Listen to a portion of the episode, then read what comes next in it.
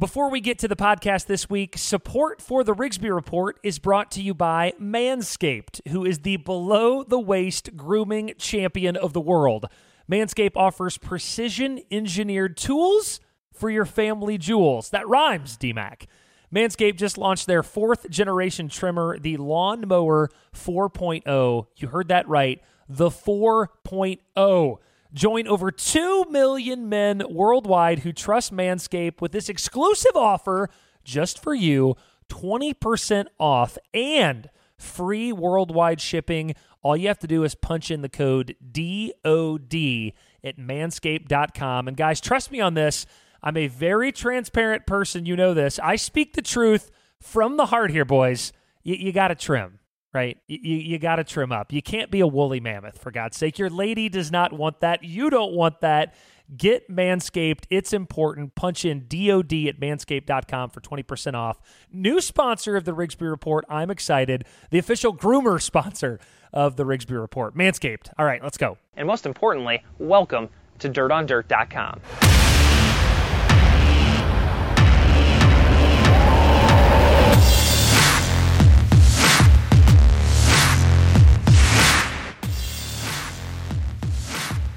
This is the Rigsby Report for the week of August 10th, when we are recording this, 2021. And on the heels of my childhood hero, John Gill, on the last podcast, I now go to a guy that, to me, Steve Francis is just the consummate big race guy. When I was a kid, yes, obviously Bloomquist and Moyer were the biggest names in the sport, but when I went to a race, particularly as an Illinois kid, that Francis was going to be at, it just had this extra meaning to it to me. He was a guy that traveled all over the U.S. to these races. He did Stars. He did Hav-A-Tampa. He did UDTRA. He did the World of Outlaws. He did Lucas. He did all of these things that just seemed so cool to me. He was a series guy, always was on a tour, and there was some magic to him rolling in that Red 15, mainly, that was his car, with those groups. And he just had such a unique perspective and has such a unique perspective on all things that are dirt late model racing. I mean, think about it. He's a Hall of Fame driver. He is part of the original Dirty Dozen, so he knows the politics of the sport at the level most don't. And now he is the tech director for the Lucas Oil Late Model Dirt Series. He really is a guy that's kind of done everything. And I have a quote that I use that Derek makes fun of me for all the time, but I mean it when I say it. If I want to know what's going on in dirt late model racing, I call Steve Francis. And yes, Steve will be, we're all biased by our personal opinions, and Steve has some of that too. And I go to other sources, but Francis has always been such a go-to for me about the, hey, help me understand this. I'm very excited about this interview, and I hope you like it, because Steve is always so transparent, and I think that shines through here. And I think you're just going to see the best of Steve Francis over the course of the next hour. A few things first. I'm going to talk about the Prairie Dirt Classic. And I know there are many of you who are going to listen to this and say, Rigsby, please spare us this. We know that it's home for you. We know you're involved in Fairbury. You talk about falls and PDC all the time. So please, we do not need to hear you talk about it anymore. So if you're one of those people that feels that way, just tune out for about the next 2 minutes. Go ahead and hit mute and come back in about 2 minutes. While I was at the PDC this year on Saturday evening, I had a gentleman in the vending area who was from Georgia stop me, who had never been to Fairbury before. I didn't ask him his age, but I guess a little younger than my dad, early 60s or so. And this guy literally had a tear in his eye. I'm not joking about this. And he said to me, Michael, what you have here at Fairbury is special. Don't ever take it for granted. So why do I bring this up? I bring this up because after the PDC, which was an incredible weekend and the biggest and best one yet at Fairbury in the history of the racetrack, really, I saw some pushback against the positivity of falls. People are getting fatigued by all the positiveness of what Fairbury brings. But to that older man's point who stopped me, let's please not take the good stuff for granted. I have a friend who says, man, you know what? Fairbury's overrated. And of course, I'm going to push back against that because it's home. But mainly I'm pushing back because we have a tendency in this sport to tear down the good. We find that which is good and we gnaw away at it until it's gone. And Fairbury is one of those things we can't tear down. As J.C. Norgaard said in his written piece afterward, Fairbury is pure. And quite frankly, I am tired of apologizing for being from there and always having to say, yeah, I know I'm from there, but man, it really is amazing. It's amazing whether I'm from there or I'm from another planet. The line I always say about Fairbury is this: hey, man, what's your favorite era in short track racing? I'll ask people. Most of them will say, mid to late 90s, man, it was the best. I tell those people, Fairbury is that all the time. It's always the mid to late 90s there, that era of good and happiness, pre-social media, not everybody complaining, all of that. That is false. Kids with lemonade stands in the neighborhoods, no neighbors complaining about noise, incredible side-by-side racing, and people who aren't thinking about climbing the corporate ladder, but are only thinking about making sure dirt track fans have the best dirt track experience of their lives. That's what Fairbury is. That's what Fairbury is. So my rant on that is over, but I really did want people, as I've seen some who've kind of pushed back against the positivity, I really wanted to respond to that. Yes, it's mine, and yes, I'll defend it, but damn it, some things need to be defended in a pure place that we should not take for granted, like Fairbury is one of those places. And I could make an argument that these 3 weeks in a row in our sport all embody that. Fairbury, Cedar Lake, and Florence are all late model to the bone tracks and places that create a very special and nostalgic feeling when you roll through the gates of Falls, CLS, and Josh King's Florence Speedway. I didn't want to slight Cedar Lake and Florence because they got some of those elements that Fairbury does as well, which are worth noting. Those people in Wisconsin go nuts for the USA Nationals, and it's no secret, I've said it many times, Florence and what the King family have, it's the geographic epicenter of dirt late model racing. So I wanted to mention all of that. Hey, also quick note, no stick signals allowed anymore in World of Outlaws events, it looks like. I wish every series would adopt it and would make the racing better immediately. That is the quickest of quick notes. I'm all for it. Get rid of signal sticks. We all look ridiculous. Get rid of them. The racing will be better. Wanted to mention that also. All right, here we go. Steve Francis. It could be a tire cheating scandal. It could be a scheduling question. It could be me not understanding body rules. It could be a historical question. It could cover a wide variety of topics, but if there is something in dirt late model racing that confuses me or that I do not totally understand, I have a very short Rolodex of people that I know will likely have the answer to that question and that I call. And I'm pretty sure my guest today, and I am not bullshitting when I say this, might actually be number one in that Rolodex. From Ashland, Kentucky, joining me on the Integra Shocks and Springs Hotline, one of the most dirt late model dudes of all time, Steve Francis. Steve, first and foremost, and I want an honest answer here, please. Have I ever annoyed you with one of those questions that I just alluded to? Are you ever just like, Rigsby, please call somebody else? I don't need you bothering me. Have I got to that level yet, or are we still okay? We're still good. You know, I hear from you when you need to know something. Well, and it, you know, that sort of sounds like you hear from me when I need something, but mainly I don't want to sound like an idiot, so that's why I'm calling you. So I hope you can appreciate that. One thing I understand that. I'm just giving you a hard time. I know. One thing you and I have not talked about a lot, and I'm going to start with this question. It's kind of a two-parter. Do you miss driving a dirt late model at all? And secondly, do you think you'll ever drive a dirt late model again? Answer that for me if you could. I miss the sitting in the seat part and steering the race car. But as far as racing competitively, I'm over all that. I had a great career. When I was in my 30s, I said, 45, you'll never see me at a racetrack again. You know, I'll walk away from it because I don't want to race too long. Well, I raced till I was 50, so I actually raced longer than I really had ever intended to. Would I race in the United States competitively again? No. Would I jump in somebody's car at a practice or a test session or something like that to make my 5 or 6 laps and say, okay, I can still do that, or, you know, boy, they've changed a lot, or, you know, something like that as far as the feel? Yeah, I would do that. If I ever did race again, any kind of competitiveness, I would just do it in Australia where I can have fun, where it doesn't interfere with my job over here. I don't feel like it's right at all for me to do the job that I do with Lucas Oil and then compete against them guys because it's not a Lucas Oil race. So no, I would never race in the United States again. What did you have a final straw, Steve, where you kind of said, you know what, I'm done. I can't do this anymore. Was there an aha moment, or did it just happen? really not an aha moment. I just really didn't know what my exit plan was. Yeah. And when I got out of the car at Charlotte, Amanda knew I was about done. You know, my oldest daughter knew I was about done. Probably a very three or four people.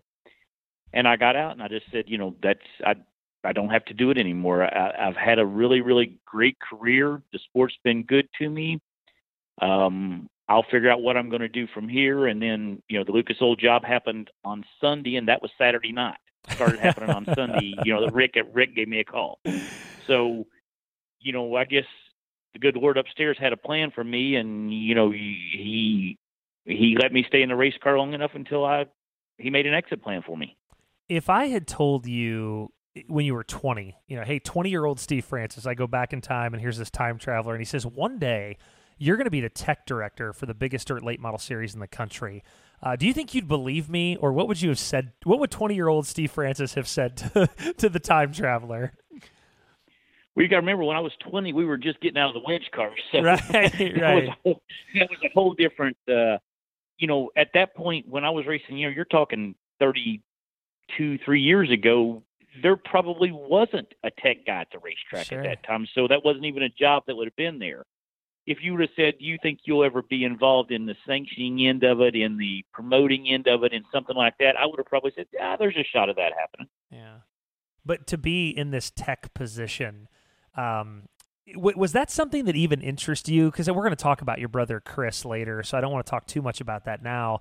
Was that something that even really interested you, Steve? Like, when you were driving, were you like, man, if I kind of had a say in this, we do X, Y, Z. Is that something that ever even interested you? I think every racer in the pit area has said, well, I don't know why we don't just. Well, I've learned since I took this job that there's 12 reasons on the back side of that you better think the next 12 steps out before you make that decision too fast. Right. So in that aspect, yeah. I mean, I've done the Shane Clanton, why don't you just do this? Or, you know, the list goes on, you know, Shane Clanton, Mark Richards, Tyler Erb, Tim McCree, Jonathan Davenport, Brandon Shea. Every one of us has said that. Well, why don't you just? Well, you better think that out about 12 steps, because the first step's the easy one. The next 10 are the hard ones. Right. Yeah. So as the tech director now, I want an honest answer here. Bare bones. Give me your all with this answer. What is the biggest thing we need to fix from a tech director perspective in this industry right now, or we're screwed? What's the biggest thing you think you'd fix if you could wave a magic wand? Wow.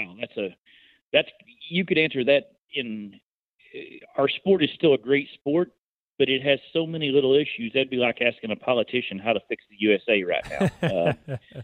You know, it's probably first and foremost is something with the tires. You know, you can say engines. Okay, how are we going to fix engines short of going, you know, super late model engines? Now, crates, you know, they have their own little niche in the world. But how do we fix super late models? Because the cost is the motor. That's what everybody's going to say, but, okay, give me some solution. Somebody give me some solution to fix that. Yeah. You know, there isn't one that works. No way, no shape, no form. Oh, claim motor. Well, you can't claim an open. You don't know how many laps that guy's motor on. You don't know if it's been hot. You know, at the top level is what I'm saying. So that doesn't work. So ones that can be fixed, number one is probably the tire situation. Meaning universal. Right now to get soft, medium, hard, right rear. Yeah. And that be no. I'm not talking about the lack of. Just the soft, medium, hard, right rear. Three options for the right rear across the country. Fix that first. That's number one. So are you saying, though, I want to be clear on this, you're saying a guy in South Carolina, is it the same literal question, like tire for the same guy in South Carolina and Wisconsin, or it's something different you're saying? Just you're saying soft, middle, hard. Soft, medium, hard. Okay, well, the guy in South Carolina, he might be hard tire. The guy in Illinois, he might be soft tire. There might be Florence, Kentucky might be soft with a hard option for the right rear. But it's just three options. Sprint cars do it across the country, nationwide. And I think I don't even know if they have soft, medium, and hard, or just soft and hard. I don't even know their exact. I think it's only two in the sprint car world. If they can do it across the country, why can we not do it with three across the country. Yeah. And so you're not necessarily you're not necessarily saying everybody's 20, 30, 40. You're saying it's just a soft, middle, hard, whatever that variation is what you're saying. Yeah, it might be, okay, the 20 is the soft, the 1350 is the medium, and the 40 or the white dot 1600 is the hard. Yeah. But same construction, same groove pattern, same everything, soft, medium, hard. I don't know the exact numbers. You know, that's gets above my pay grade. But why can we not get that done across the board? I mean, and that includes, that would have to be Lucas Oil, MLRA, Comp Cams, ULMS, World of Outlaws, UMP. That would have to be across the board situation. And this fixes another problem, because now you take one guy that, you know, it takes an hour approximately to do a right rear tire right now. So now, you know, say 4 weekends. So now you've cut that guy, you know, you've cut your workload down just a little bit more for everybody too. Yeah. Hasn't this been a problem forever, Steve? Like, I feel like we've been talking about this. How long has the quote-unquote tire situation, because we've tried a million things, right? No groove, no SIPE, and this and that, and blah, blah, blah. How long has this been a problem? It feels like forever. It has been a problem forever. We did no groove, no SIPE at I-80. Yeah. Had guys that ran the same tires a couple of knots. Wow. So there is some, now that was the WRS 55, which is a little bit more of a grooved up tire. We had some blistering on the edges of it, so maybe if we would have, you know, if it had another ring around each of the outer edges, maybe that fixes that problem.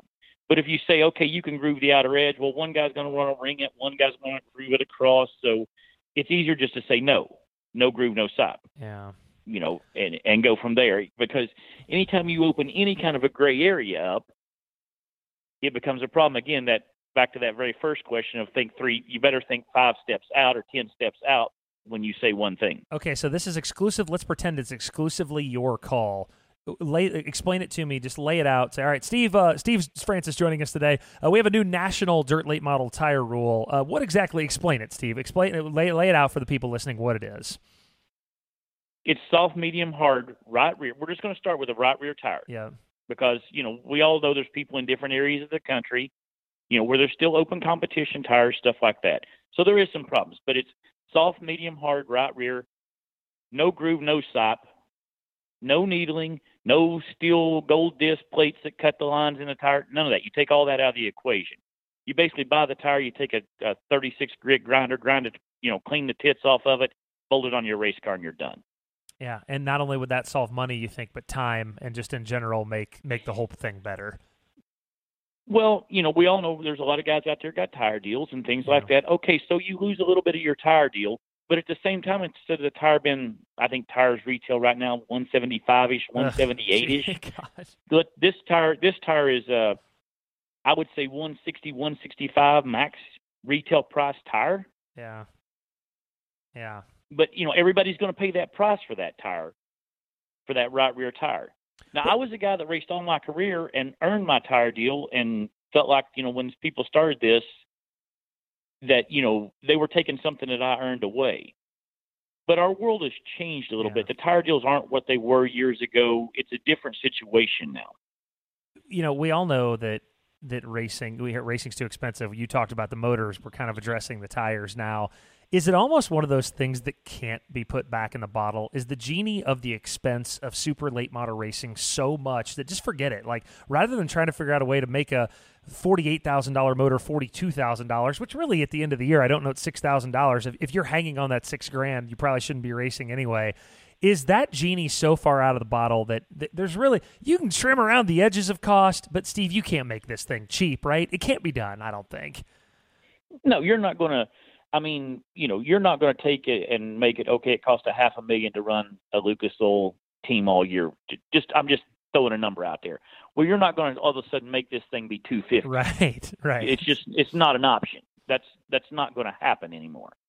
You know, but at the same time, we're talking about $600,000 trucks and trailers now in our sport that, you know, 10 years ago were $250,000, $240,000. You know, you're not going to back that up. I mean, a lot of people say, "Oh, we missed the boat by not doing away with the wide bore engine when it came." Well, yeah, that's it. But now we instead of spending, you know, maybe you're $5,000 cheaper on a brand new motor, $4,000 cheaper on a brand new motor. I don't know, you know, the exact difference of the two, but it's not daylight and dark. The plus side of these engines is, you know, we used to run these motors 800 to 1,000 laps, and it was rebuild 8,500 to $10,000. And we're talking, you know, 10 years ago. Now the rebuild is $12,000, $14,000, but the motors are running 1,400 to 1,500 laps now. Yeah. So dollar per lap has increased a little bit, but not at the rate that some of the other things have increased. You know, it's funny because I was on Derek's podcast with him and Tyler Erb yesterday, and I was like, we got to figure out a way to make this cheaper. And as I started to work kind of on your podcast, I'm like, yeah, we're screwed. We can't, we can't do it. So if you're listening to both podcasts, I know I'm kind of saying both things. One other thing, Steve, on the tech stuff, and I have so much to get to you with about your career. What is the most shocking thing that you've seen as tech director? I'm not asking you for a name. You want to give it to me, that'd be great. But is there anything you've come across where you're like, whoa, shit, I ain't seen that before? What is that thing? Do you have one? Yeah, I've seen some guys with some four-link designs, some four-link rods that are really, really some trick stuff that, you know, the way they placed the spring around the bird cage and the four-link rod and stuff like that, but it ain't going to pass, so don't bother, you know. Usually you'll see that stuff test, you know, like practice knot. Usually you see it right off the bat at Speed Weeks. It's something they've thought about all winter. Sure. It's like, well, you don't want to really waste your practice knot because that ain't going to pass. So do you think they know, I mean, do you ever have anybody that's going through the tech line and it's like, man, oh, Francis doesn't catch this. I mean, you're going to catch it, right? I mean, are they sweating when they're standing there? Are they trying to explain it to you? What is that like? The tech line is basically, what the tech line does is protects me. So you can change your stuff. Like you can come through this tech line and pass tech line and go back to the truck and work on your car and change it. We all know that's capable. You know, you can do that. Sure. But if I catch it when it comes back through, then it's on you. It's not on me because your car wasn't that way when it comes through. So if you got to go to the tail or you don't get a qualifier or something like that because you changed it, it's on you. So the tech line protects me is what it does. I always talk to a lot of people about the person I'm interviewing, and that was no different here. And I was trying to think of the right way to say, you know, when I was talking to your friend, I talked to Tim Logan, I talked to Mark Richards, I talked to Rick Eckert about you for this interview, and I was trying to think of the right way to say, Steve Francis was a guy that was really cool for somebody like me in Illinois to see. Of course, we had Billy and Scott, but I couldn't really think of the right way to say that, right? Like, I always loved getting to see Steve Francis, and I was like, I don't know how to say that right. And Mark Richards said it perfectly to me.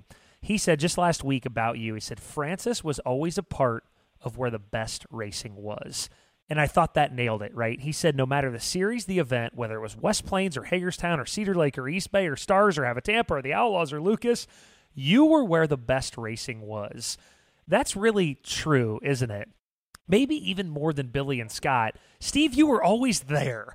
I mean, I don't know. That's not even a question. I'm just sort of throwing that out there to you because I think he nailed it, didn't he, when he said it that way? Yeah, and part of that is just he is right about that. I was lucky enough to timing of my age when I was at my very best in the sport.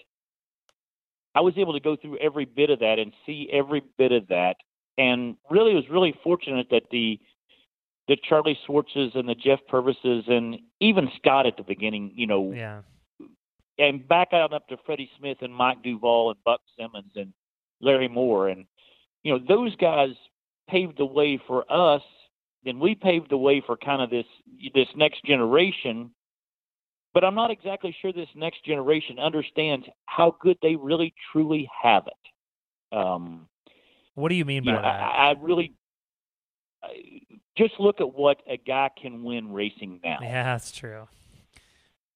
And then, you know, we built what we figured out back in the day, and this all starts all the way back, go all the way back to NDRA. Smalley figured out that if he put the best guys together, the promoter had to pay and guarantee and all this kind of stuff. Yeah. Well, then, you know, Rick Eckert, Dale McDowell, myself, Jimmy Mars, you know, That list goes on and on of that group of guys. Then Skip Arp, you know, even Freddie at that point of it. We knew that, you know, if you ran Hav-A-Tampa back in the day, that your money was going to be there. You were going to get the best purse, so on and so forth. some of the younger generation now, I don't think really understands what the sanctioning bodies do for them. That if you took, let's just say, World of Outlaws, Lucas Oil are gone. That's, you know, what those are the two top traveling nationwide series that pay the best money. Yep. Well, now you're not running for 10, 12, 15,000 to win 2,000 for 10th every night.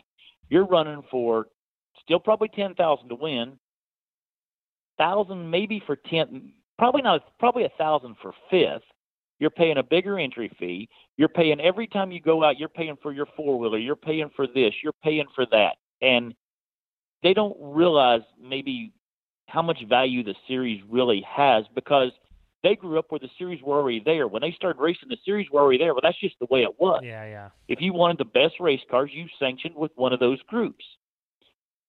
Well, you know, they didn't realize that when they go off and run these, you know, one-off events and things like this, how it actually affects the sanctioning bodies in the series and all of that anymore.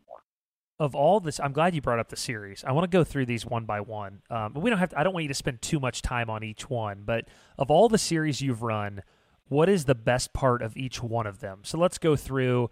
Let's start with, and you help me here, keep me honest. I guess Stars, right? Stars was the first series. So let's go through them one by one and tell me, you know, the best thing about Stars was, the best thing about Hav-A-Tampa was. Let's start with, I think Stars was your first one. What was the best thing about Stars?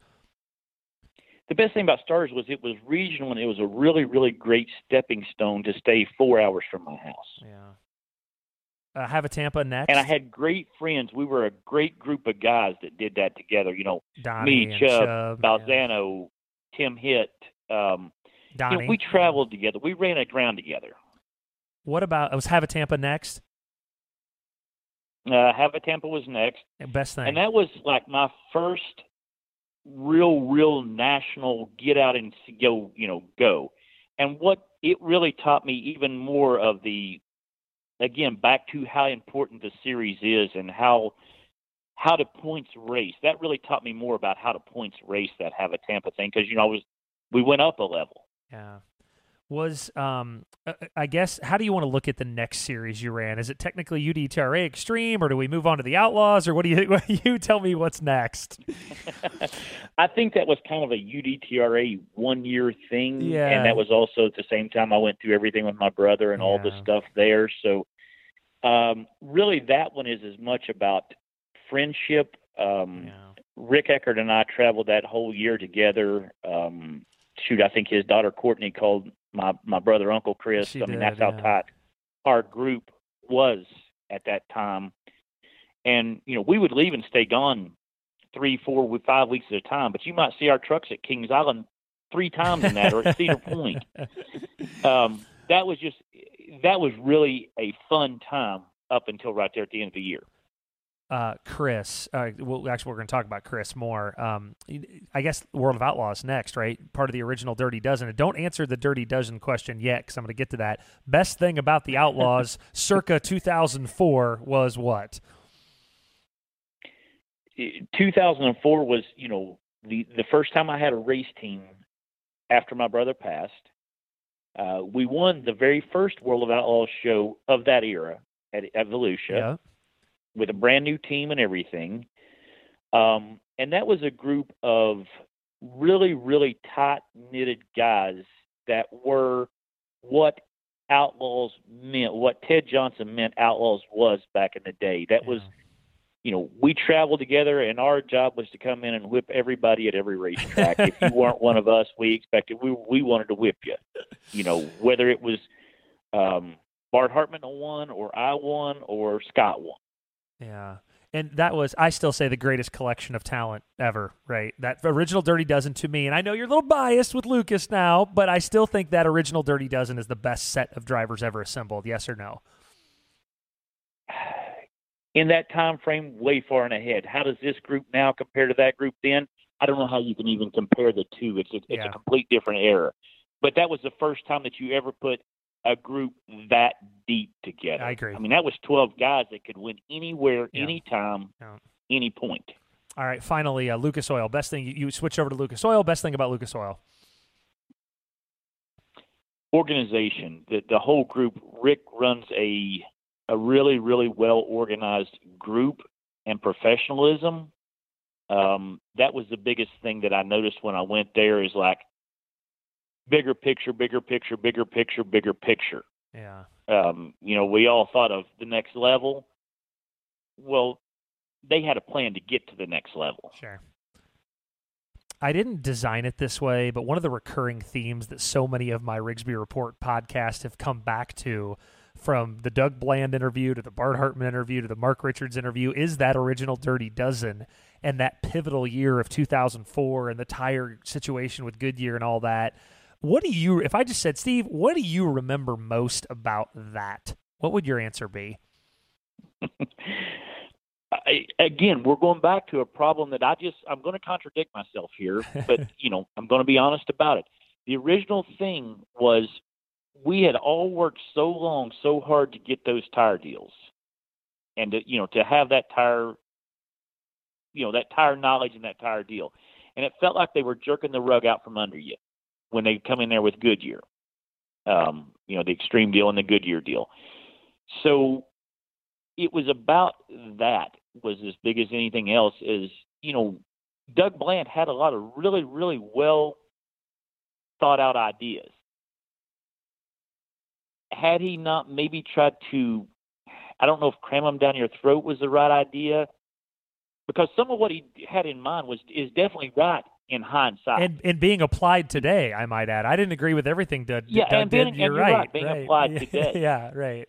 But maybe his execution, had he done his execution a little different, he might be the biggest thing in the sport right now. I don't know that to be sure, but he might be the biggest. You can't go back and unspill spilt milk, but he might have been the biggest thing in the sport had his execution been just a tiny bit different. Perfect segue to my next question, Steve, which is, I have written down in my notes, should that have worked? Should we be looking at the continuation of the Dirty Dozen? Or, that whole, should not the Dirty Dozen, should what Doug Bland have done worked? And actually with that, let me two-part that. Should the Dirty Dozen have worked? Should one of those things have worked? Because in essence, neither one of them really did, right? World Racing Group kind of had to come in and clean up everything that happened there. Doug Bland's deal kind of had to go away. Should one of those things have worked? Again, execution. Yeah, they both should have worked. Yeah. They both should have worked. And again, a little of that Dirty Dozen thing is when you can see it kind of splinter a little bit, you kind of see what happens with it. Yeah. And this goes back into exactly what I'm talking about. Some of the younger guys haven't ever seen that yet. So when you see it kind of splinter off a little bit, and now everybody's trying to pick off one or two guys for a series. There's probably more series in dirt late model racing than there's ever been or ever thought there would be this year.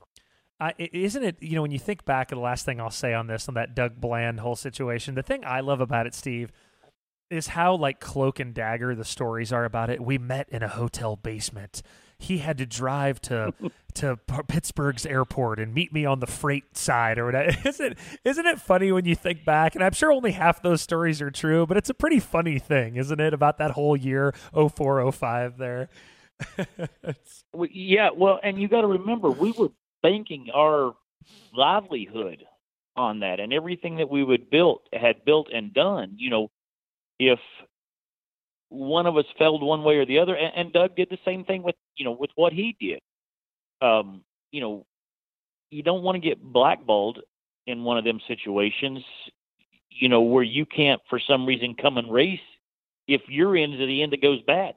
Yeah. So, until you had your ducks in a row, you didn't really want everything out there.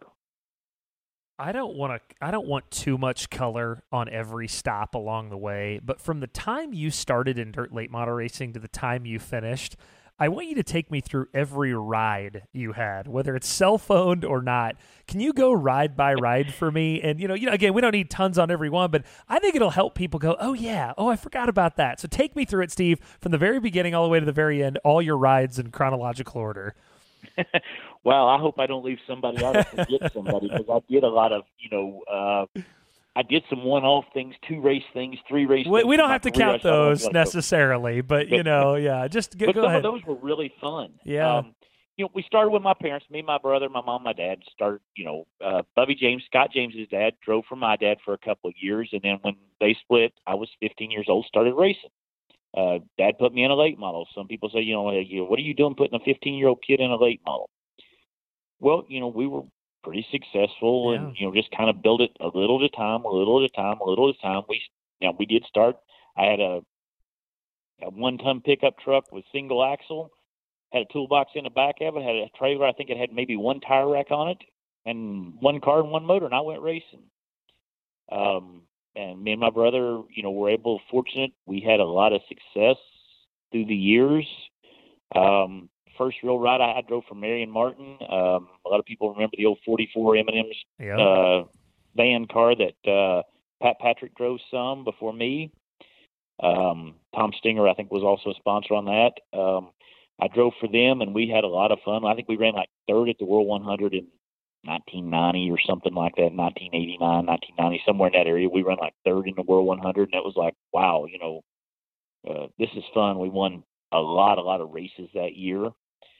Kind of went back to my own team then. Did it a long time. Let's see. Then the next real ride I had, I drove for Mark Richards after my brother passed for a few years. That was, we had an excellent team. Had Chad Haney and Joe Paxson and, Mark and myself out on the road.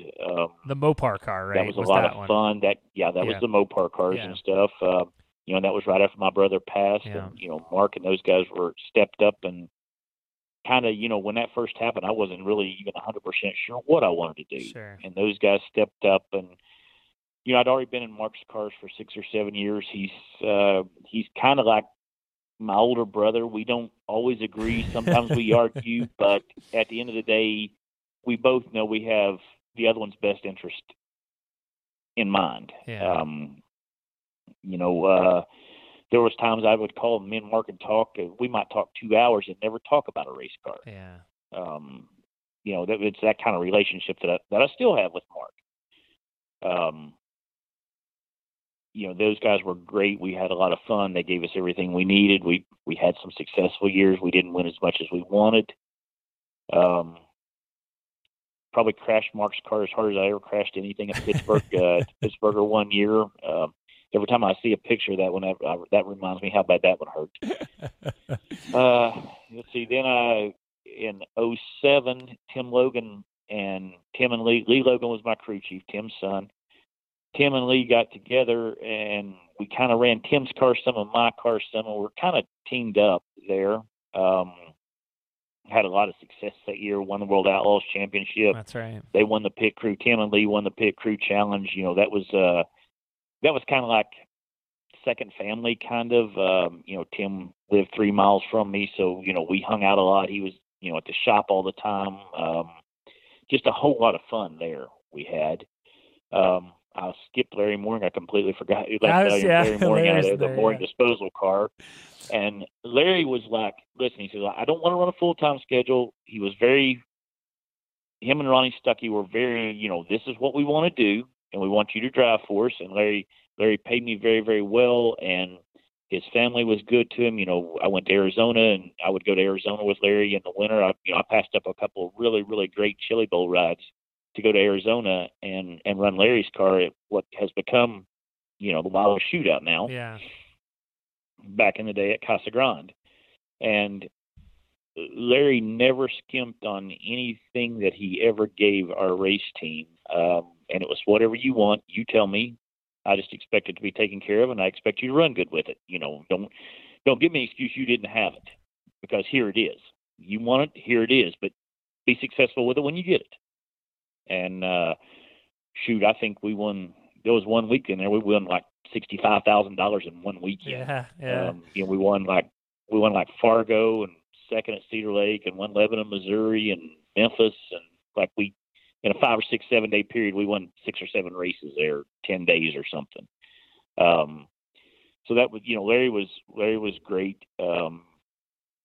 Great to have around. Still talk to him occasionally at the racetrack and stuff like that when we get a chance. let's see, then, like I say, we had the Logan year, drove for Dale Butler. Yeah. Dale and Robbie Allen, and that first year, we actually, and this, you know, we were on American Racers, and we actually won that Area Auto Racing News deal that they have up there, that Driver of the Year thing, competing against Brett Hearn and all that Northeast guys. But we didn't run in the Northeast that much, and we ran the complete World Outlaw schedule, but still won that thing. Yeah.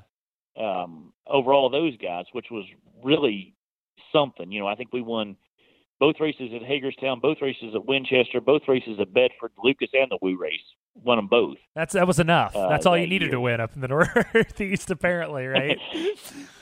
You know, we won, I don't know how many races we even won that year. But that was a great year. What year would that Dale have been? What was the Beitler year, Steve? That was 08-09. Okay. That was 8 and 9. To this day, I still, when I go to Florida, Dale has a place not too far from East Bay, and after we get done with Speed Weeks, I usually go over and try to spend 3 or 4 or 5 days with Dale at his place down in Florida. And we randomly talk. We might go a month and not talk, and we might talk 3 times in 1 month. Yeah. Still talk to him a lot. You know, then I actually went back, run my own stuff a couple of years, then I drove for Barry Wright for a year, and that might be the single most fun year I ever had. Was just, you know, it was me and Barry and Lance, and, you know, we just, we did what we wanted.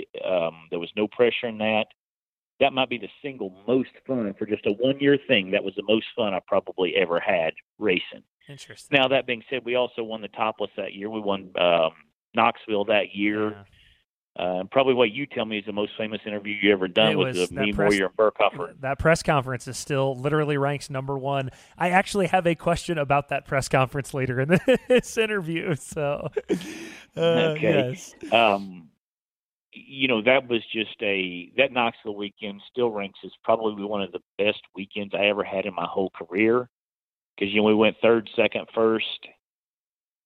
People that know me know I'm not an arrogant person. I won't say, well, I'm going to win this or this or that. But I told Barry almost to the lap of what lap I would take the lead and how far back we would fall before we got back up through the field. Wow. And that's just how good that car was and how confident I was in that race car. Yeah.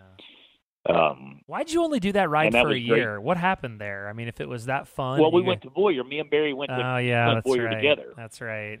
And Clint was, you know, people can say Clint is the guy that you see on TV.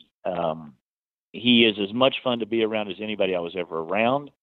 I really can't say anything bad about anybody I ever drove for or anything like that. I never really had any, you know, bad deals or anything like that wound up that way.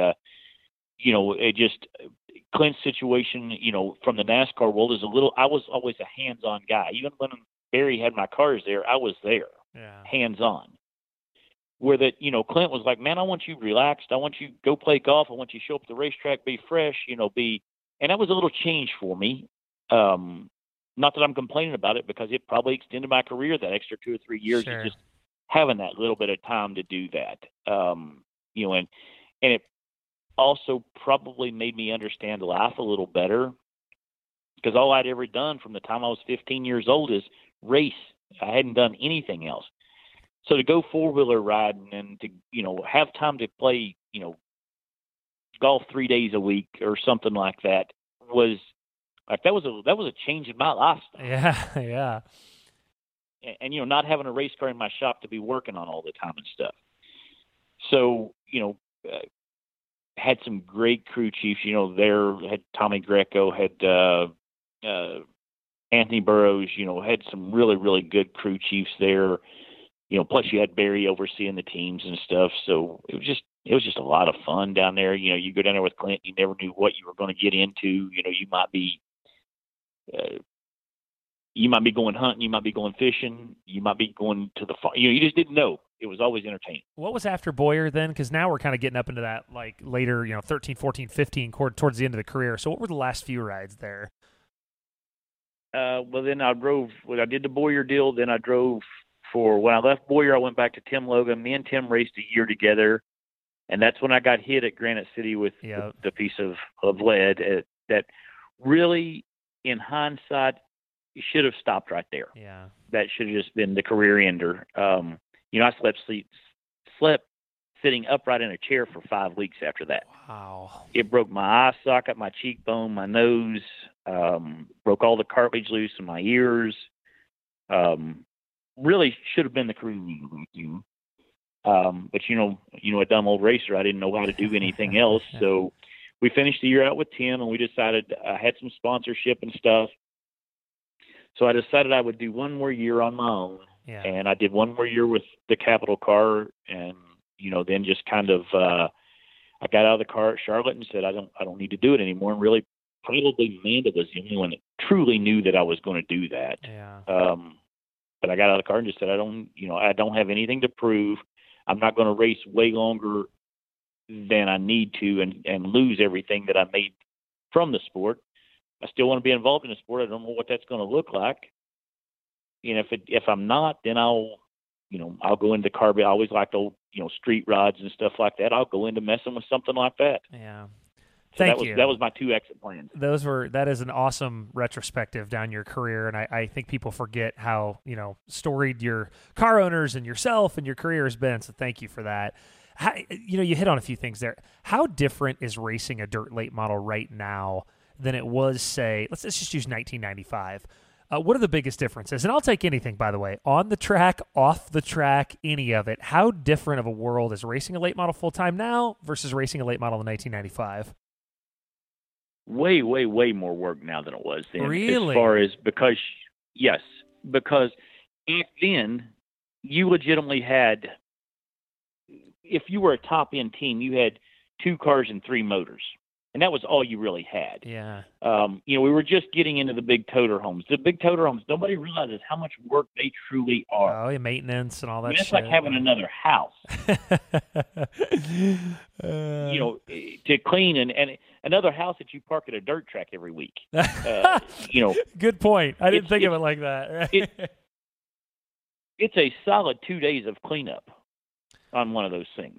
Well, and you know that now. Inside, outside, laundry. You not only do you still are cleaning them up, yeah. So that's where I say the more work. The cars are way more well kept. They're way more technical, so you have to be perfect on everything. The competition level, in 1995, how many guys could win the World 100? 25 of the 200 there? I don't even know that 25. You, Donnie, Scott, Billy, maybe 12 guys in 1995, maybe Eckert, But you had 220 cars that's there. Right, but right. Now you got 80 or 90 there. And 30 could win it, right. 45 of them can probably win the race. Right, right. Everything lines up perfect. Stars line up perfect. 45 can probably win the race. That's interesting. It's a good perspective I've never really thought about. What about off the track, Steve? How different is it now than it was in 95? As when you're saying off the track, are you talking about like in the pit area? Yeah, or in the pits or up and down the road or relationships or any of that stuff that's not in not the racing aspect of it? I don't see the groups that we had back in the day. Like I can give you the perfect example I got to this is me and Eckert were we were racing at Joplin, Missouri, I think. First time I ever met Doug Bland, as a matter of fact. And we leave Joplin, and World Outlaws are racing like Topeka, Kansas, when they done the race on the drag strip. Yeah, I remember that. So Eckert says, let's go. So we just drive on over there. And we get out, and, we're parked in our trucks, and we're hanging out, and we're like kind of watching the sprint car guys, and like those guys didn't like each other at the time. Yeah. You didn't see Steve Kinzer hanging out with Sammy Swindell. Yeah. I guess that's my perfect scenario. It's like me and Eckert went to a race that, well, now you don't see our guys necessarily all hanging out like that, like they used to. You see small pockets of it, yeah, but not the big group like you used to see. You used to go to Florence, Kentucky, and every racer would be. You might be divided into 3 groups in the whole pit area. Steve, I have it's funny. I wasn't even on the road with you guys. In my memories, when I talk about dirt late model racing, you're like, oh man, when I was a kid, Eckert and McDowell and Francis, they were up and down. There's like something so romantic about it, right? It was so much like cooler in 1999 than it is now in a way. And I don't know why that is. So I don't know. I think a little bit of it has become money. You know, we all looked out for each other. You know, if you couldn't win, you wanted your buddy to win. Right. And you felt like your buddy, you would trust, you know, your buddy, whether it be, you know, our group was, you know, a lot of times it was me. Like in the early days, it was me, Tim Hitt, Balzano. Then it went to like me and Eckert and Dale McDowell. Then it went to, you know, Clint Smith and Shane Clanton and me and Eckert and Tim McCready. Yeah. You know, so we always, and if we could, we always would help each other. There was never a secret on any of our cars amongst each other in any of those groups.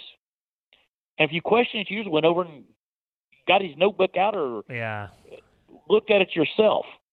This day and time is nowhere near like that. It's every man for himself now.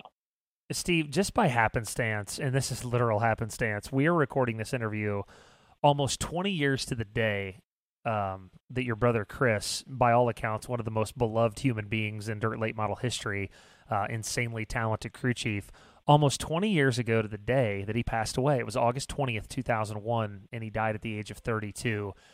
Do you think, Steve, you've ever really recovered from that moment in your life? I don't think anybody's ever lost something like that, could ever say that you recover. You figure out how to go on, but there's still days that, you know, you wonder what would have been, you know, how much different would your life have been? You know, we were successful at that point racing, but you wonder how much different would your whole life have been? You know, would him and I, you know, be, you know, Jeff Gordon and Chad Knaus, you know, or Jimmy Johnson, Chad Knaus, I'm sorry. You know, where would we have been? Where would we have landed? You know, that thought definitely crosses my mind a lot. You know, how much different would my life be? You know, would I have driven for some of the great people I have, or would him and I be building, you know, would him and I be, you know, own Rocket Chassis and Mark be retired now? You wonder all those things in your mind. You know, what would have been different? Recover, no.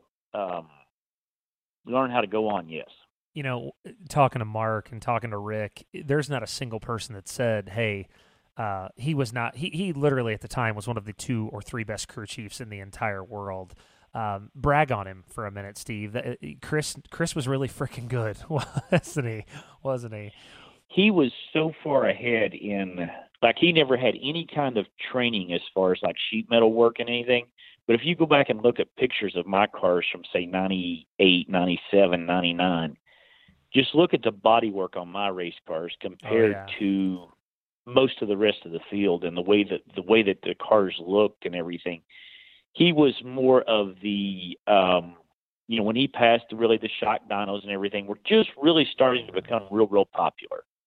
And he was so far ahead on that stuff that, like, I took care of the engines and like the setup on the car, but like he took care of the technical end, like the you know, like shock dynos and body work, sheet metal work, anything to do with anything like that was kind of his main forte. And we just knew how to work around each other that, you know, we never even, it was never a thought, you know. The weird thing about going back to that 20 some years ago now, was that, you know, not only did I lose my brother, but I lost my brother, my best friend. We played golf together. We did everything together. We were together, you know, I don't know how many hours you're in a week, but probably except for sleeping and dinner with our families or something, you know, his wife, my wife, whatever. Yeah. We were pretty much together the rest of the time. So, you know, that was like a triple shock there. What do you think he would make of modern dirt late model racing? Like, obviously, if you had Chris back for one more day, it would be all the love and affection and the brotherly stuff. But, of course, you guys are racers. You'd talk racing. What do you think he'd make of modern dirt late model racing if he was here today to see it? He would be trying to figure out the next – I would compare him to probably Kevin – Rumley without the engineering degree, the more of the hands-on, figured out yourself without the degree guy. That's where I would put him. He would be thinking, well, why aren't they doing this? Or why aren't they doing that? Or why did they do that? Yeah. You know, why has that become the most popular way to do it when you could do it this way? Well, it's hard to believe it's been 20 years, isn't it? I mean, it's almost impossible to believe. Yeah, it is. It really is.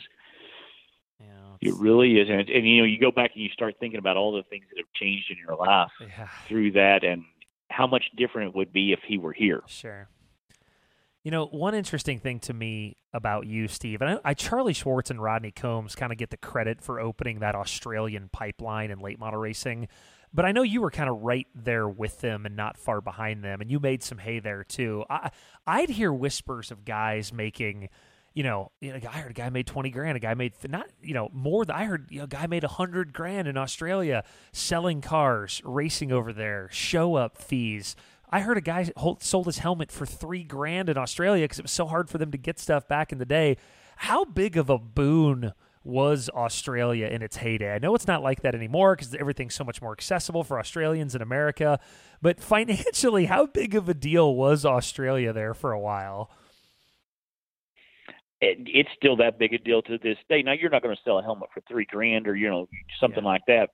But I probably load and send 3 to 6 containers, full 40-foot containers a year to Australia. Wow. Okay. So, matter of fact, this year I've already sent 2, and there's 2 more coming. So that'd be 1, 2. I'm just trying to add up in my head. 1, 2, 3, 4. That's at least 4 or 5 complete cars, 2 or 3 motors, and probably 10 or 11 525 crate motors. It's probably 600 or 700 sheets of aluminum. Wow. Probably 10 or 12 sets of headers, 40 or 50 radiators, 4 or 5 pallets from Performance Bodies. You know, so you're doing well. You're still doing well, is what you're saying. Yeah. Well, I mean, I don't. You know, this is some of my very, very best friends are in Australia. Yeah. Some of my closest friends are in Australia, and it's kind of weird. They're East Coast and West Coast. Didn't Charlie and Rodney literally? I mean, you don't have to tell me, but I heard stories of them. They could make $100,000 in their Australian trips alone. Is that true? You think? Not that much, but you got to remember, you're talking about, you know, when they first started going, you're talking about mid-'80s. Yeah. So it was, you know, it was a different time again, but like, you know, Charlie's the one that got me going to Australia. You know, Charlie Swartz was a big part of my career through a lot of the, you know, early years. He's probably one of the few people that taught me a lot about the sport. Yeah. And, you know, how to work on the cars. And you'd always look at Charlie's stuff, and it was always the neatest, cleanest looking race cars. And, you know, Charlie taught me a lot of those things about the cars. He, you know, took me to the races. I mean, C.J. Rayburn, you know, I was probably as fortunate as in my time frame. I was at the top with Rayburn, the top with, you know, when Rayburn was at his probably the very top, I was with Rayburn, with Swartz, with Mark Richards, all when they were kind of at the top, kind of like the same thing with the series. I was very fortunate to be around those guys, you know, the house car rides, so to speak. Sure. You know, I was around those rides a lot, and you know, they just taught you so much faster about how it's got to be this way. It's got to be the best way. It's got to be, you know, 100%. It can't be half-assed anywhere. You are nicknamed the Kentucky Colonel because you were literally made an honorary colonel by the governor of Kentucky or the state of Kentucky. First of all, I think I have that description right, and I also want to hear about the ceremony. Did they use like a sword on you, Steve? Like when they knight people in England, or give me a little more background on the colonel aspect and what ceremony was like. It actually went down in Gaffney, South Carolina, at the Blue Gray 100 of all places. That's the best. So how did it happen? Okay. Richard Cunningham. A lot of people might remember him from being around like the old Kentucky Racing News and some of that stuff.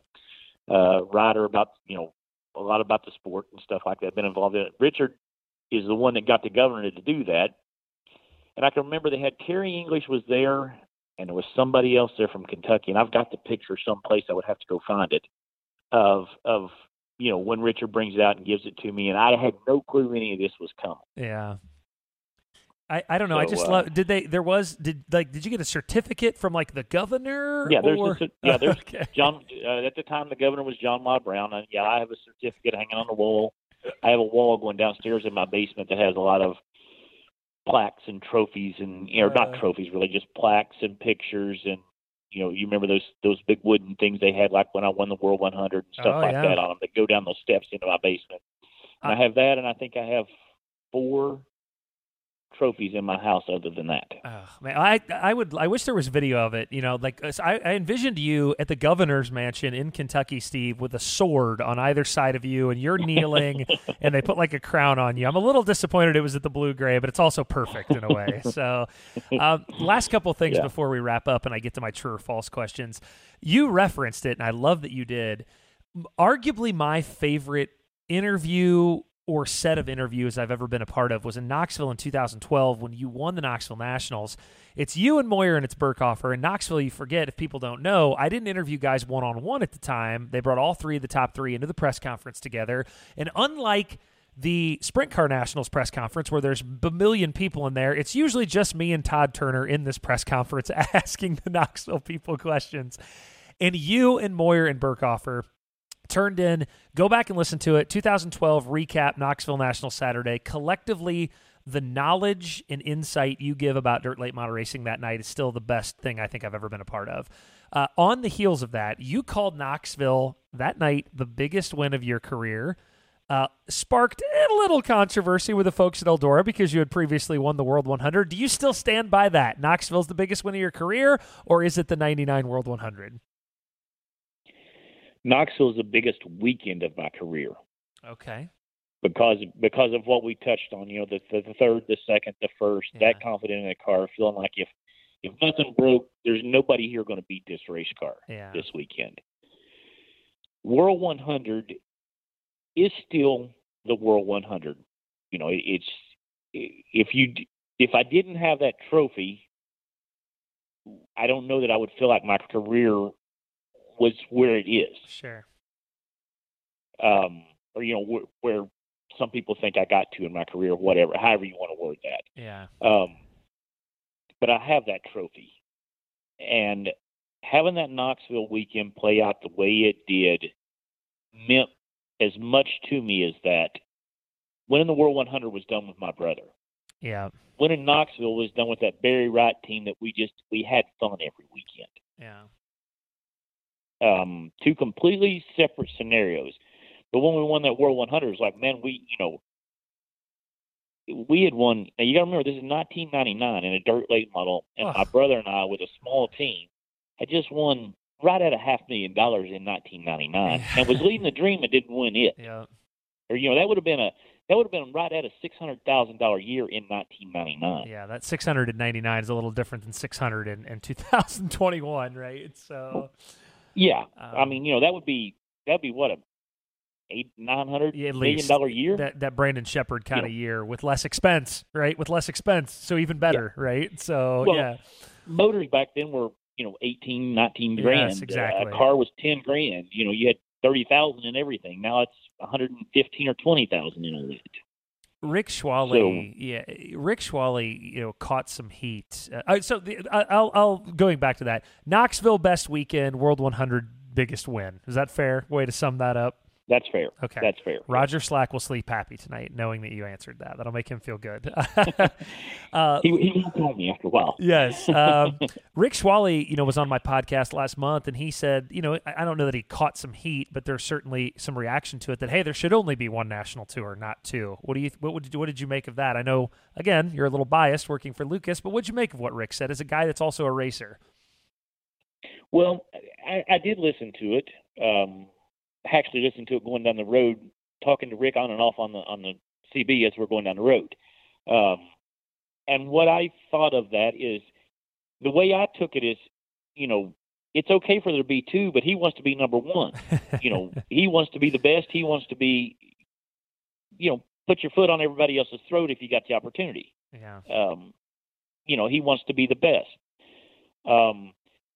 I do think there is room for 2. that's something Rick and I maybe disagree on a little bit. But I work for, and stealing some of his words, I work for this one. So this is the one I'm worried about making the best. That's right. And I think that's a fair way to look at it, I think, right? But I do not think there's enough room for everything that's going on this year post-COVID, when everybody that was open made a fortune last year, and we've got races scheduled on top of races scheduled on top of races, and they're soon going to start hurting each other.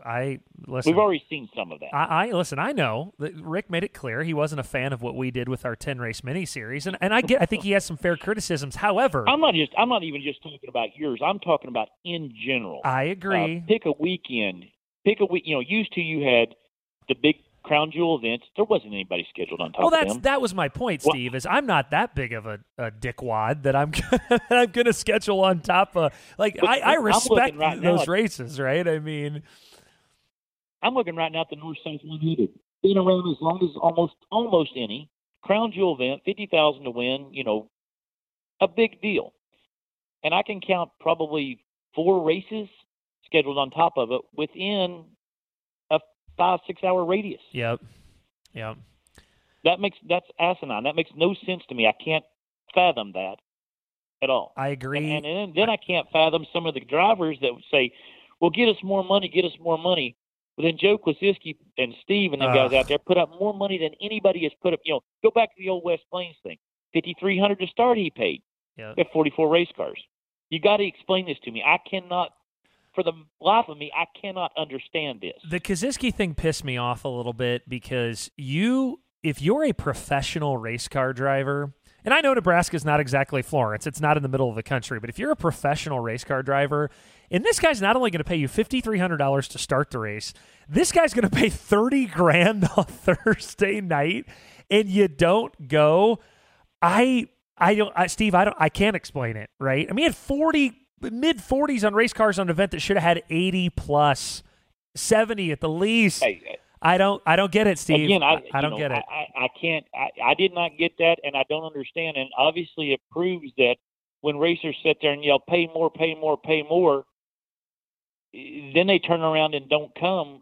How can they expect you to pay more? And this all goes back into exactly what I was talking about some of the younger generation not understanding exactly what they're doing when they drive off from that race and go someplace else and do something else. Now I know that's not exactly the time. I'm a little off tangent, but I love doing this with you. This is by the way, this is me and Francis at the pits. This is what you're witnessing right now is Francis and Rigsby in the pits.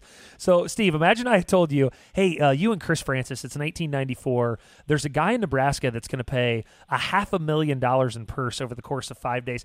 Chris, you wouldn't have even had time to put your shirt on. Chris would have thrown you in the hauler, and you would have driven there immediately, Steve, right? I mean, there would have been no debate. Without even thinking a second chance, not even giving it a second thought, yes, as fast as we could get there. Right. I think I could have got you to go farther. It's in Denver, Colorado. Okay, we're going. I don't think it would have mattered. I think you would have gone, you know. Yeah, for that money, we're going. It doesn't matter. That's what's going to make the sport bigger and better. Okay, last couple things here before true or false. I want you to rank, you have to take your Lucas hat off for a second for me here. You have to take it off. And we know you love Lucas, and you're very respectful and all that, but take that hat off for a second. I want you to give me the top 10 dirt late model races in the country. I will give you my top 5 first, how I see the top 5 right now. You take your best stab at 1 through 5 or 1 through 10. I think the top 5 right now are the World and the Dream. I still think the Eldora Biggies hold. I think the dirt track is still 3. I'm not, Portsmouth hasn't been the raciest place in the history of the world lately, but it's still the dirt track. It pays $100,000 to win. Carl has an indomitable, a never-ending place in the history of the sport. I got the dirt track 3. I think the North-South is number 4 now. I think the North-South has been elevated to the 4th biggest race. Here comes my bias a little bit. I think the PDC, with car count, fan count, everything, Prairie Dirt is now number 5, but I think an argument can be made. PDC, Knoxville, and I-80 could all be number 5, but I put PDC number 5. What's your top 5, 6, 7, 8, 9, 10, Steve? I am different than you on this because I view it a little bit differently. That's fair. It's going to be hard for anybody to beat World 100. Yep, agreed. Plain and simple. Yep. Hard to beat. I do not agree with the doubles and all that stuff. To me, that's taking something away from it. Won't happen forever, though. Won't happen forever. Just this year, I think. I don't know. Yeah. I think anyway. But I think it hurt the history, the you know, some of that. And I'm a little bit of a realist. I'm not sure that the World 100 should go back to a 2-day, you know, a traditional, more of the old traditional way, just because of what it is. Okay. It's the granddaddy, so it should stay tradition.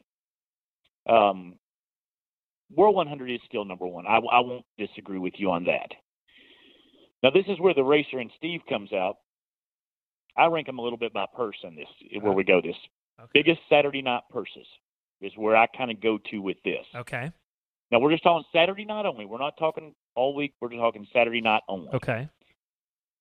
So I've got to put, legitimately, I put I-80 in second. Now, I know it had a huge crowd there.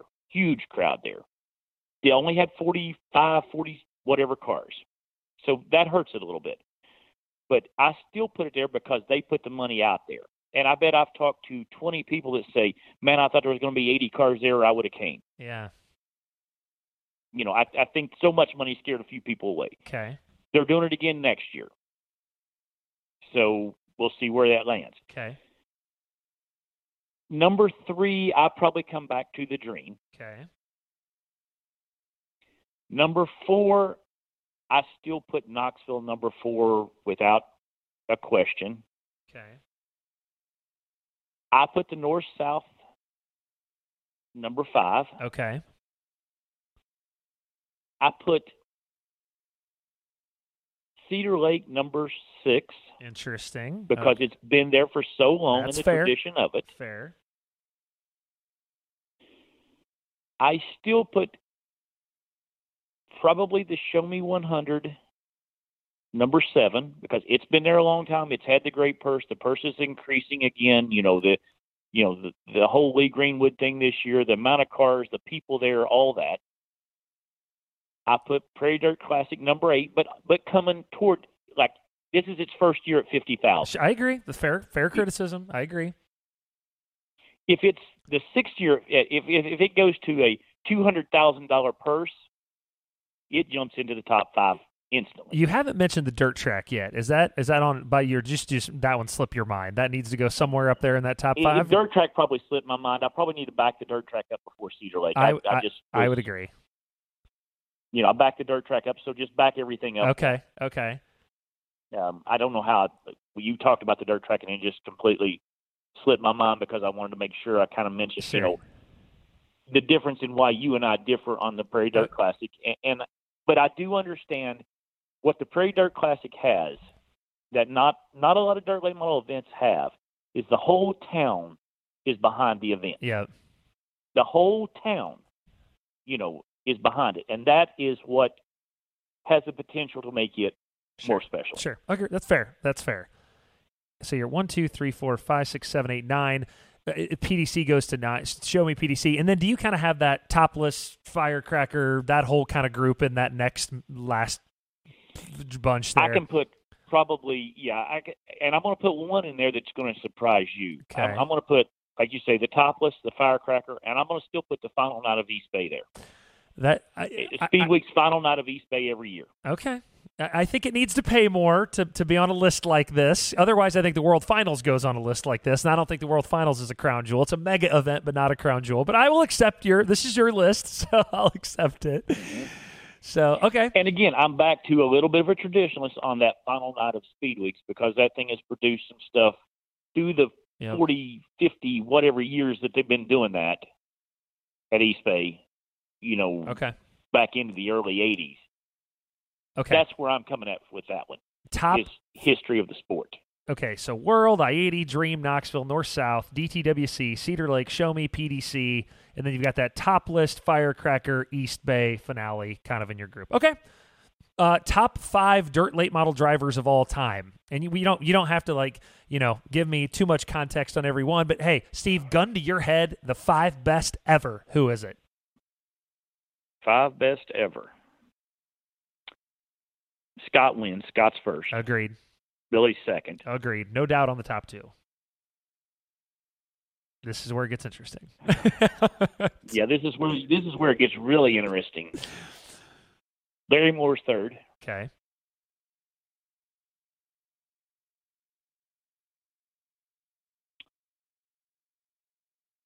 I think probably Buck Simmons is fourth.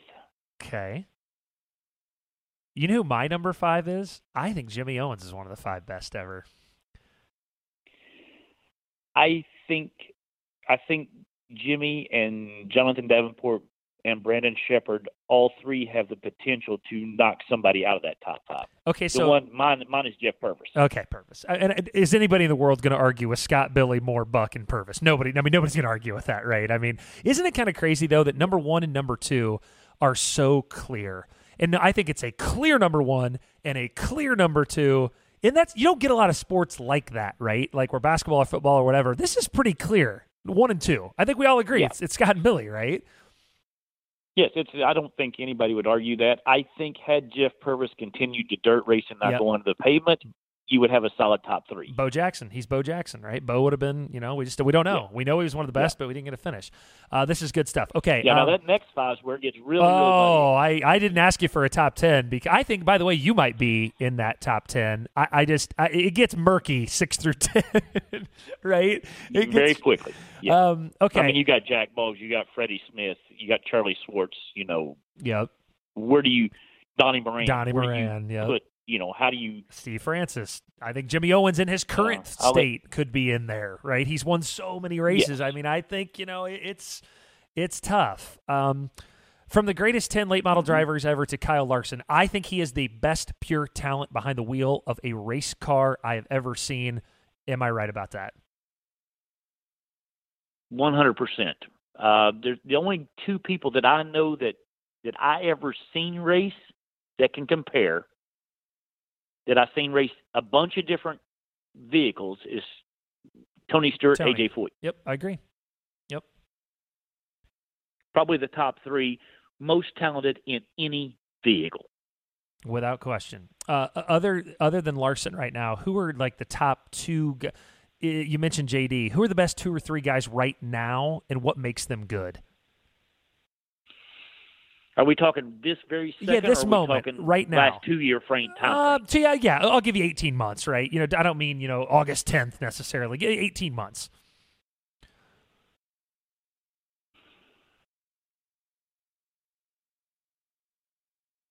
And why are they good? 18 months. Yeah. So all of 2020 and into 2021, right? See, you can't. It's really hard for me to put Jimmy or JD. Jimmy had a great last year. Yeah. Not as great this year. JD had a great this year, not as great as last year. Yeah. So Brandon Shepard probably is the top of that.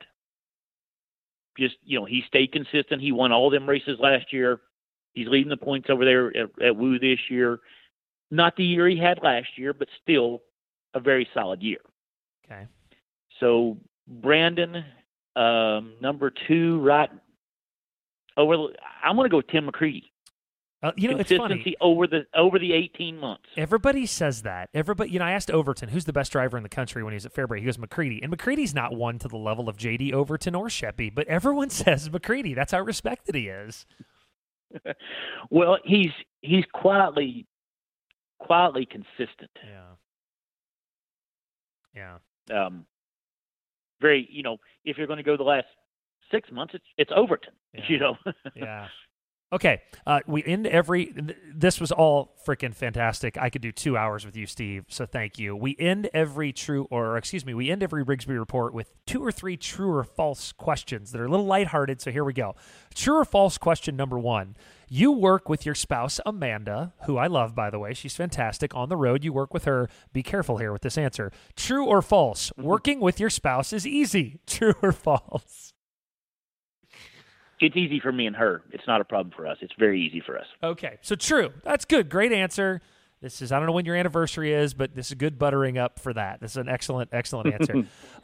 True or false? I like this one a lot. There are some stories out there that Steve Francis is notoriously frugal. He's always keeping an eye on the bottom dollar. So be honest here. True or false? Steve Francis is, in fact, maybe overly frugal. Is that true or false? Way more in my past than I am now. No, this goes back, and I'm going to tie this into something else. Okay. This goes back to a lot of the car owners that I drove for. You stop and think, Larry Moring, Dale Butler, Mark Richards even, very, very smart financial men. all self-made men. Yep. And those guys taught me a lot about how not to become a broke racer at the end of your career. Yeah. Okay. I like that. That's a good answer. All right. So somewhere between true and false, maybe back in the day, but not as much anymore. Okay. So that's that. Yeah. One. Oh, I'm going to sit here and tell you, I'm still tight. You know, I want to go blow $100 here or there for no reason. You know, I might do that, but I'm not going to blow 1,000. Okay. All right. Okay. Final true or false question. You are a bit famous for keeping your driver's suit on later than anyone else in the pits, which I always liked, by the way. And I have a theory on this. True or false? And I think this is good if it's true. You kept your driver's suit on so people who wanted to come up and get autographs and stuff would know who you are, because back in the day there was no TV and stuff. So you kept it on so you could be recognizable. True or false? False. I did keep my driver's suit on, but there was a reason for that. And you got to remember, we didn't always have these big fancy motorhomes with, showers and everything in them. My driver's suit was always dirty. It was always sweaty after the race. It was me and my brother a lot. We worked on the car after the race for a couple hours. We were notorious for being the last ones to load up usually, because we went ahead and worked at night every time. Well, that was dirty clothes that my suit was already dirty. So I'd use my suit to finish up working on the car instead of putting clothes on and getting clothes dirty too. Then I got two things dirty I got to wash. This actually makes a shit ton of sense, Francis. Actually makes perfect sense. Now, again, this was before suits were $3,500 a piece. You know, sure, you don't want to get nothing on them. That was great on true or false. You know, Steve, I want to wrap up with this. I have a saying that I use all the time, and that phrase is late model to the bone. And it describes guys like me and you, born and raised around dirt late model racing. We didn't stumble into this. It has been a massive part of our lives since we were kids, late model racing, you and me, you obviously to a higher degree than me. And one thing Mark Richards said about you, I wanted to leave you with this. He said, we need more Steves.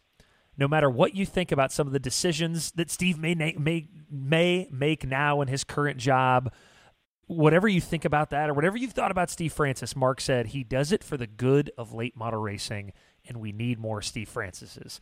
Those are pretty powerful words from a guy that knows a lot of things about dirt late model racing. What do you feel when you hear that? I can honestly say that I probably feel almost exactly the same way about Mark. Yeah. Him and I do not agree all the time. It's nice to be recognized for that, and it's also nice that he understands that it's not always going to, I think what he's trying to say is no matter what, you're not always going to agree with him, but he's trying to do what's best for the sport. I was very, very fortunate throughout my race career, business decisions, everything else, that the sport was great to me. I'm doing this job because I love the sport. I'm not doing this job for the money. I'm not doing it for anything else except for the fact that I still love dirt late model racing, and I want to see it go on. I could probably make a lot more money doing other things than the job I'm doing, but I still love the sport is the only reason I'm doing the job I'm doing. And I like the people I work with. I really like the group of people, Rick, Jeremy, Ashley, Heath, Amanda. I really like that group of people and what we're trying to. All of us have the same goal for the sport, and that's why I do this job. Amanda, let the record show you were the fifth name that he mentioned there. Steve, you know how I feel about you, man. You've been an asset and an ally to me for a long time. And again, we don't always agree on everything, and that's okay. I think that's what makes our relationship healthy, too. You did an hour and a half with me. Thank you so much, buddy. I really appreciate it. Good luck at the North-South this weekend, okay? All right, thank you. If you buy a car, truck, or van, new or used, from Baum Chevy Buick in Clinton, Illinois, you get a free lifetime, that's forever, subscription to Dirt on Dirt and Flow Racing. Literally until you're dead, you get this subscription.